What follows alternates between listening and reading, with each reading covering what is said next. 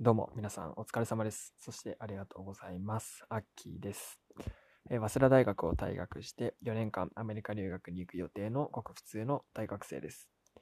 えー現在ですね、まあ兄と2人で過ごしているんですけども、もともと僕が1人で住んでいたのに兄が突然やってきたという形になっているんですけども、まあ兄にね、料理を振る舞ってから着実に料理の腕が上がっている今日のこの頃でございます。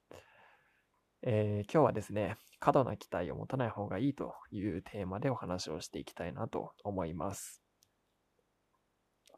まあ僕はですね、厳密には今どの大学にも在学をしていないんですけども、まあ本来なら大学3年生になっております。で、まあ留学をするにあたって今までを振り返ってですね、まあふと思ったんですけども、やっぱり大学に、その早稲田大学ですね、えー入る前と後でのギャップって本当にすごかったなっていうふうに今でも思います。まあ僕は理系の人間で、まあ高校の時はあの東京工業大学、いわゆる東工大っていう理系のトップの大学をまあ受験したんですよ。で、まあそこが第一志望でして、当時はあんまり将来どうなりたいとか深く考えてなくて、まあレベルが高くて勉強にすごい打ち込めるところっていうふうに考えた時に、まあ東工大っていうのが一つ浮かんだので、そこを、まあ、受験するっていうふうに決めたわけです。まあ結局そこは落ちてしまって、唯一ね、併願で受かった早稲田大学にまあ進学するっていうふうにまあ決意をしました。そしてですね、まあ大学生ってやっぱりキラキラしたものだっていうふうにあの思うじゃないですか。うん、これはみんな思うところだと思いますし、僕も同じように、えー例外なく思っていたんですけども、まあ特にね、早稲田っていうとすごいアクティブな感じで、なんかこう、ノリノリな雰囲気というかイメージっていうのが、まあ僕にはあってですね。でも高校で勉強している時も、やっぱりその受験勉強って結構大変なので、その精神安定剤として、まあ一つね、あの、大学入学後の生活っていうのを想像して、それを、えーまあイメージしながら勉強っていうのに打ち込んでいました。まあ、どんな風にイメージしてたかっていうと、まあ、勉強面で言えば、自分の好きなところ、自分の好きな分野、学問っていうのを追求したりとか、まあ、その時はね、今はそんなこと思わないんですけども、研究っていうのはすごい興味があって、まあ、そういうところで追求できるのはすごい面白いなっていうふうに思ってました。で、それから、あの、バイトもまあ、やるってことになると思ってたので、まあ、塾講師が、まあ、僕結構、教えるっていうのが結構好きだったので、まあ、塾講師のバイトで、まあ、受験を活かして、えーめちゃめちゃいい経験したいなっていうふうに思ってましたし、あのサークルはですね、まあ僕、バスケサークルに一応1年間だけ所属していて、あのバスケやったことないんですけども、まあバスケサークル入ってみたいなっていうふうに思って、えまあそういうのも、あの考えながら思っていて、まああとは、えーいろいろ遊んでみたりとか、友達と遊んで旅行したりとか、そういう生活をまあ思い、思い描いていて、あのいました。結構な高校生もそう思っていたのかなというふうに思います。まあでもですね、実際入学してみたらですね、もう景色は全く違ったんですよね。あの勉強は本当につまらない。やりたくない勉強ひたすらやらされてる感じ、うん、あの感じが本当にあったのと、塾講師のバイトもですね、やっぱつまなかったんですよ。本当に。なんか、うーん、こう、いろいろと無駄なことばっかやってるとか、全然理想とはかけ離れていた感じでした。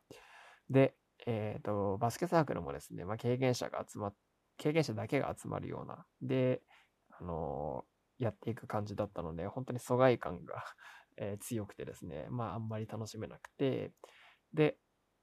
あの、遊ぶ友達っていうのも基本的になくて、まあ、夏休みとかはもう一人でゆっくり過ごすっていうのが、まあ、普通でした。まあ、そんなもんだったんですよね、結局、大学生活っていうのは。うん。やっぱり、あ、ものすごい期待をしていただけあってですね、ここの落差って本当にすごかったんですよ。で、特に勉強に関しては、僕は、あの、勉強はすごい嫌いっていうか、そんなことはなくて、むしろ好きな方だったんですけども、本当に大学で頑張ろうって思っていたんですけども、気づけばですね、あの、単位を取ることだけにフォーカスをしていて、落単とか、そんな授業を選んだりとか、本当に、何ですかね、本来の目的を見失っていたんですよ。ままあ、これは多くの大学生に当てはまることなんじゃないかなというふうに思うんですけども、まあ、これはですね、あの、大学が悪いとか、あのそういうことではなくて、僕が言いたいのはですね、えー、過度に期待をしてはいけないっていうことです。まあいろいろね、光るものが先にあると期待しちゃうっていうのは本当にわかるんですけども、あの、期待が先走ってしまうと考えようっていう気持ちがね、なくなっちゃうんですよ。こう、期待って要はまあ絶対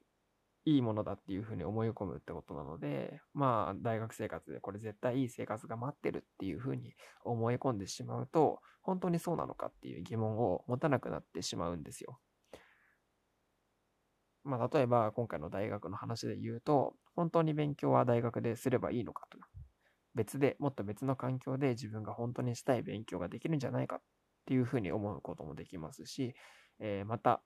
えー、大学に入れば、まあ、パラダイスだっていうふうに、こう、期待を込めるのではなくて、そのね、パラダイスな生活を、じゃあどうやったら送れるのかっていうところを考えるべきだなっていうふうに僕は思うんですよね。もっと言えば、まあ、そもそも大学って行く意味っってあるのかって、あるとしたらどういう意味があるんだろうというふうにね、考えたりとか、いろいろありますね。まあ、こんな感じで、えー、期待ばっかりやってしまうと、この後ろのね、えどんな勉強、他に勉強できる場所がないのかとか、大学行く意味って何だろうとか、えー、そのパラダイスな生活を送るにはどうすればいいんだろうっていう、えー、考える部分っていうのがなくなってしまう可能性が本当にあります。で今、大学の例で出しましたけども、これは何でもそうだなっていうふうに思います。